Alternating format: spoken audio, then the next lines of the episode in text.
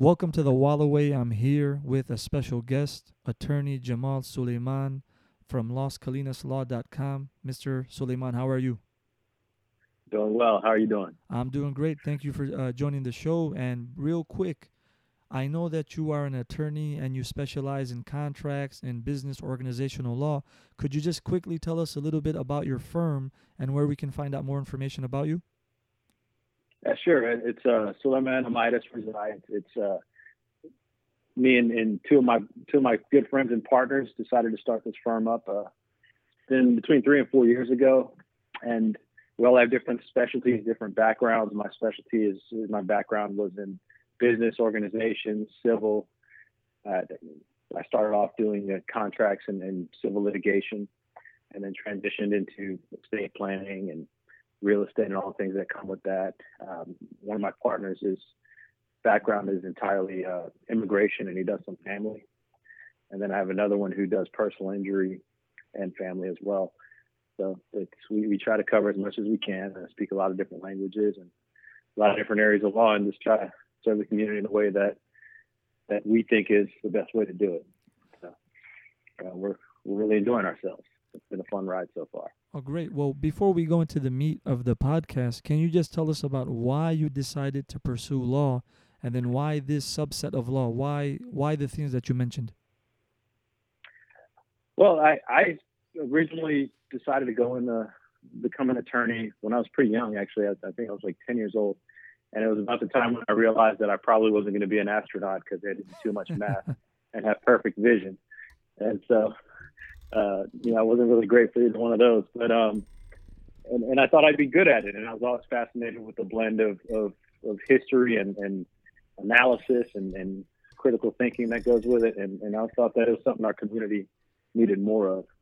Uh, everybody goes into medicine, which is which is great, but I thought it was something that we could really use more of. And, and you know, it wasn't really a, a noble thing. I just thought I'd be good at it and enjoyed it. And you know, it's it's been great so far, and I've, I've I love what I do. I'm so happy you brought up community because what prompted me to create this podcast was one thing that I've noticed when people come from the same community or when people are very familiar with each other is they tend to shy away from using structures that will protect them. For example, uh, say you and I are really good friends and we want to go into a business venture together. I've seen that in the community, people won't use contracts. Have you noticed the same thing? Yeah, it, it seems as if people from it, and you see this in all kind of minority communities, and, and, and everyone who comes from a different background. As I said, I know my partners all come from different backgrounds, and, and everyone consistently says that when you're doing business with your own, it's almost as if there's this taboo on doing things with a structured contract in place or doing things in a way that you would do things with everyone else outside of your community. It's almost as if that's that's offensive or that's insulting or it's oh that's not what we do. That's what they do. It's it's an us and it's an other thing, and it it ends up, uh, and I'm, I'm, sure you know it. It ends up leading to problems. Well, I mean, so can you can you elaborate? Like, what have you noticed without going into details? I've noticed and I've observed some of the problems that rise from approaching it with such a mindset. But what are some of the dangers or possible dangers of not using uh, a contract or not using any measure of legal agreement? Well, yeah, you know, in, in minority communities and in our communities and, and even subsets of, of non-minority communities, for example, you know, I'm from the South and people say this in the South too, is we rely on handshake agreements. So, you know, it's an, it's an honest handshake agreement. And we do these kinds of things and, and the majority of the disputes I see from estranged business partners or, or joint ventures who start falling apart is not that one side is trying or intending to maliciously steal or or do something dishonest to the other party. It's just the result of the two not sitting down and, and clearly communicating their expectations and ideas and responsibilities on what what was going to happen in this joint venture or whatever type of agreement they decide to embark on. And, what ends up happening is inevitably one side with that wiggle room thought, oh, I was getting this or I was expecting you to do this. And there's not something to refer back to. And even beyond that, our memories are imperfect, right? So there might have been a discussion that somebody forgets. And if you don't have that clear legal language there, legally seems confusing. It seems sometimes hard to understand. It's, it's just like an industry, any industry term that I'm not involved in would be hard for me to understand. But they are complicated or they seem complicated. We choose those words for a reason. They have clear meanings, and it's very important when we're going into business with one another that we have a clear understanding of our goals, our expectations of one another, what we expect to get out of the business, what we expect to put into the business, and and really just what we expect when the time comes that we're going to wind things up. How are we going to divide this up, and whatever's left, and how are we going to deal with problems, and who's responsible? And so it's very important that we clearly communicate these things. We have a clear understanding, and we have a clear record, because the record is a substitute or a a backing for our imperfect memories. I'm so happy you said that these things usually don't happen because one side is malicious, right? It happens because there's a lack right. of understanding, there's a lack of um, clarity. So I know you, you you went over it right now, but could you just again briefly summarize what is the purpose of a contract in any type of startup, any type for any type of entrepreneur or any type of official relationship? What purpose does a contract serve? Sure. A, a, contract is, is going to lay out the really we're free under under law to contract to do almost anything. And when we go into a joint venture, we start a business. What that contract is going to do is it's going to discuss first of all what the business is going to be, what we're going to call it, where we're going to place it, um, where we are going to receive notice, who's going to get the mail, which is very important because who's going to be served with lawsuits, who's going to be our registered agent, or how are we going to determine who our registered agent is? How are we going to divide responsibilities? How are we going to vote or come to decisions that are one-off decisions that are not in the typical course of business? How are we going to do decisions that exceed a certain dollar threshold? It's very important that we figure this out. How are we going to amend our agreement? Right, that's very important too. And there's always that balance of, of do we want this agreement to be too easy to amend where it's it's not stable enough and every time somebody new buys in um, it's just going to be easily changed or do we want it to be a lot stronger make a higher percentage of voting required to amend it it's that agreement is going to govern how we interact with one another as business partners how we govern our business how we interact with the business as individuals for example, we start a company together, ABC Incorporated. How are you and I going to act as partners and shareholders of ABC Inc., and how is each one of us going to interact with ABC Inc. in all ways?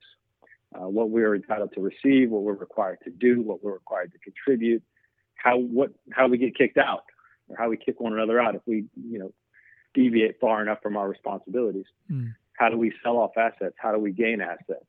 How do we bring in new shareholders? all these things are, are really important to lay out and they might not be something that individuals think about when they're coming together to, to form a new business venture they just have a great idea and passion and a spark and, and something that's going to do great things and change the world or, or you know bring in some good revenue whatever the case may be and these other issues are just kind of boring to think about or they're not fun or they're not exciting and so it's very important to do the not exciting things and build that foundation before you start actually bringing in revenue and start making moves. It's it's I'm I'm happy you brought that up because someone put it in a way which I really appreciate. They said it's like prevention versus cure. And in this case, prevention is doing all the legwork before you enter into a, an agreement or before you start your business, and then the cure is you've made a mistake and now you have to find an attorney to fix your problems. But the smarter thing would be to have an attorney who can help you with the formation of your business who can help you uh, figure out what's the best way to write contracts. And without going into specifics and mentioning a specific name, you see a lot of companies now that offer online legal services where they give you templates for contracts and they even give you some minor legal advice. Um, could you briefly, without obviously going into specifics, could you go into the pros and cons of such services? Because we had a phone call a couple weeks ago, and you touched upon some very, very interesting points. Sure. Yeah. It's it's with these the, the, the obvious pro is that they're cheap, that that they don't cost as much as as an attorney. That's that's nice if you don't have a lot of means there and you just need something to get you through. The the idea is that if that's rather than go to an attorney or, or spend the money it takes to do that, we can pay a nominal fee and download this this template uh, off a website. And the website is going to obviously be slathered with disclaimers all over that we are not your attorney. None of this is legal advice. You can't come after us. You know, we do have they'll advertise that they have licensed attorneys working for them and developing these templates, but they're not going to count this as legal advice. They're similar to what we do in our business. We do limited engagement where we are very careful to carve out what we're doing if somebody doesn't want to fully engage with an attorney and, and make that financial commitment. The problems that arise are, and the analogy that we often discuss is imagine if you were able to go on WebMD type in your symptoms, get a diagnosis, and print out a prescription right there. That mm-hmm. is terrifying. Mm-hmm. And and the reality is that I'm not qualified to go on WebMD and really read my symptoms and know what I need. And similarly, you might not understand some of that legalese there as a layperson, that what it does, and you might not really know what it is that you need based on your situation. And we see that often with a lot of these different legal documents that people kind of think of as afterthoughts or think that it carries out a minor function. That's all they need. Specifically, with organizi- organizing your your company, there can be certain tax implications involved with what you what you choose to do, and most importantly, there are liability issues, which is why we create entities in the first place, is to shield ourselves from the liability that could arise from our actions with that business. We want that business to be isolated, to do business and function as an individual person and keep it away from our, our personal uh, our personal assets. You know, we want to protect our family's assets and our personal worth, and contribute what we contribute to make that commitment to our business. Be able to carry on business without having to worry about it coming back to our personal lives.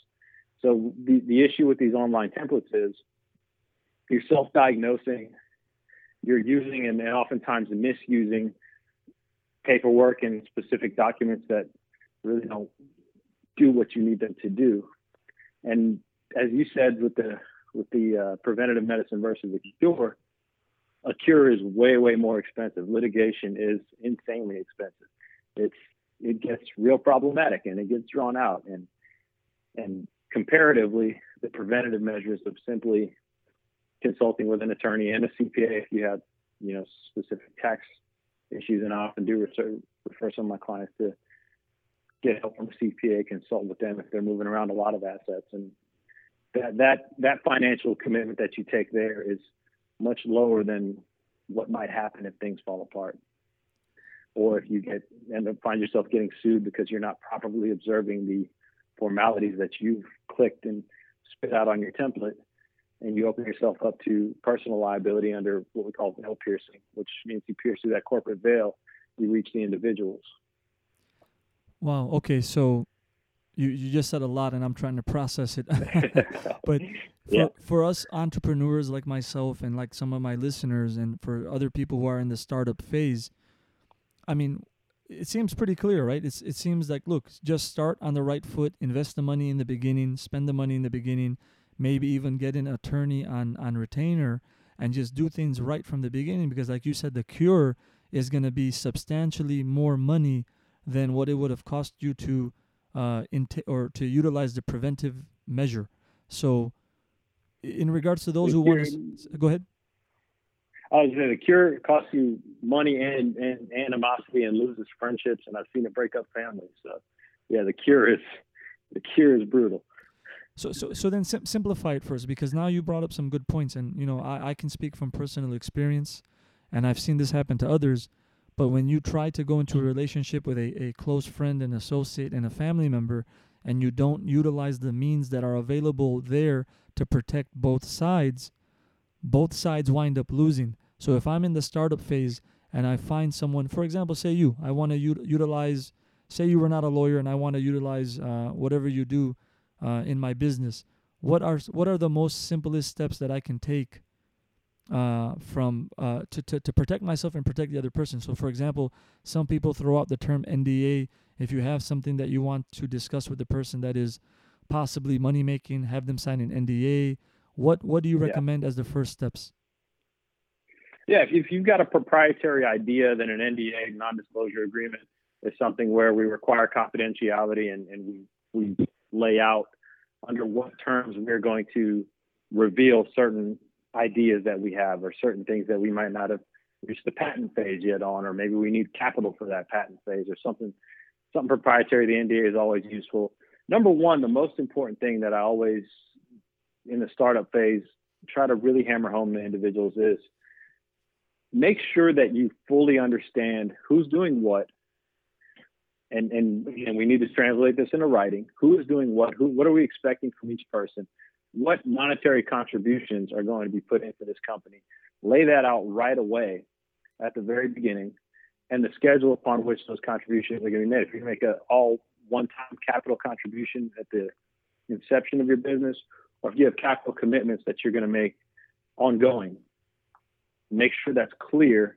Make sure those dates are clear. The manner in which those payments are going to be made are clear because that's what people fight about is oh you promised you're going to put this in and don't start doing business until we've met every step put those benchmarks in place and clearly iron out what it is that we're going to do before we step forward make our agreements you know you and i would go speak to an attorney and say this is what we're doing most of these attorneys will have and I do this. I have a pretty detailed questionnaire where I say, okay, well, we're going to start. This is my information gathering tool so that I understand what it is you really want. What's going to be the best structure for you? LLC, S corp, those are kind of really similar these days. Um, you know, are you going to look to be publicly traded at some point? You know, maybe you want to look at a C corp or whatever the case may be. We need to understand and, and clearly communicate. It's the attorney's job to ask the right questions to get you where you need to go. It shouldn't you know, most of the individuals in our profession are not going to just leave you to tell us what we need to hear because we know that if I'm doing something in somebody else's business, I'm not going to know the right questions to ask. And similarly, it's my job or any attorney's job to ask those proper questions and figure out how we need to set up. But most importantly, lay out contributions and responsibilities and how we're going to distribute profits be very clear on that. Is is this document is this called the operating agreement? Uh, it depends on the the entity. If we're an LLC, we call it a company agreement. And, th- and these are all. And the caveat I'll say is that these are state state specific. So depending on your jurisdiction, the terminology might be different. But most places, this is kind of the what they're called is is for an LLC, it'd be a company agreement. For a corporation, it'd be your bylaws. So if you have an S corp, one of those closely held corporations, which in Texas is uh, 100 or less shareholders. A lot of family businesses choose either that or the LLC. That's the most two most popular structures now. And so, if you have an LLC, it's a company agreement. If you have a corporation, it's a bylaws. If you have a partnership, it's a partnership agreement. Or you might just have a joint venture agreement where you're going in on one specific venture and you're not actually starting an entity. So so, so I know we started off by talking about you know um, partnerships and like you know. So if you have a company and you want to work with someone externally, but kind you know you've now you're bringing up these agreements that you have internally. So, in regards to people that work within your company or your whether they're your family, your friends, or employees, how important is it for preventative medicine? Let's just use that terminology to clearly define everybody's role I know this is I know this may sound like a very silly question, but yeah, I mean I, I understand what you're what you're going for is, is we want to really emphasize the need to be clear on what everyone is doing, what their responsibilities are, and so we're creating.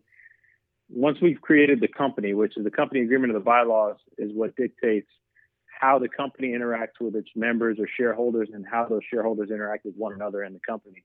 But we also have situations where we're making contracts with people to function as executives or employees or just contractors to do work for that company.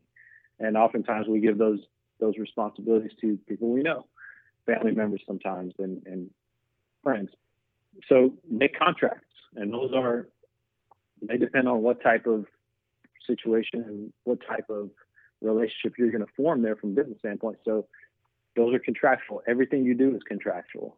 Uh, we we form contracts every day without knowing it. Anytime there's an offer and an acceptance, and then I do something in exchange for you doing something, we're you know at, at the basis level entering into some form of verbal agreement, and that's a contract.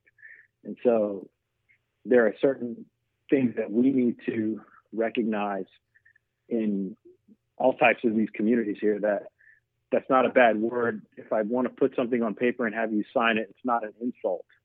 It's something that we are both doing to protect ourselves and protect our relationship with one another. Hmm.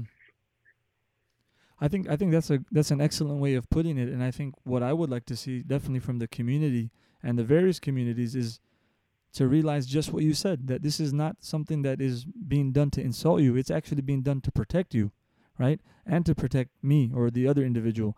So, what do you think can change the mindset of the community other than the disease, other than falling into the mistake and then being sued or having to go to court? Uh, what do you think could work to changing them and re- making them realize that these things are done as a safeguard and are necessary? I think the short answer is what we're doing right now, and that's having conversation and, and try to just educate those around us and just have these discussions so that people understand that the contract is not a negative thing. It, it means that I respect you enough as a professional to treat you as a professional. It's I care about you enough and I care about our relationship enough to take this step that's not the easy way to make sure that our relationship is preserved that that you can't that you don't fall into a situation where a misunderstanding can cost us a friendship and a business. Mm. And so it's, it's to, to to speak about it in those terms. It's I care enough to do this. I respect you enough to do this. Not I don't trust you, so we're going to have to write something down here because you might welch on this. And I, you know, that's that's that seems to be the prevailing opinion in, in minority communities when working with one another is, oh, you're you're trying to treat me like an outsider. This is how we treat outsiders, mm. right? So changing the conversation to I care about you enough to take this step and prevent these negative things from happening and to make sure that we're we prosper together in whatever we're setting out to do. I think that's that's important, and that's really the the the only way that we're going to start changing minds is, is just have conversations, and, you'd be surprised how many people just have that one conversation. That's all it takes. And I never saw it that way. So. I, I think that's a great that's a great way of putting it because what I was thinking as I was uh, driving around earlier was I'm I'm only engaging in this relationship with you because I do see a benefit in it and I do trust you, right? I, otherwise, if I'm if I'm having you sign the contract because I don't trust you, I have to I have to reconsider why I'm even engaging in such a relationship. So I think the first step is people realizing that it's not an insult. It's not being done to demean them. It's not being done because there's a lack of trust. It's being done because you want to make official and further the relationship.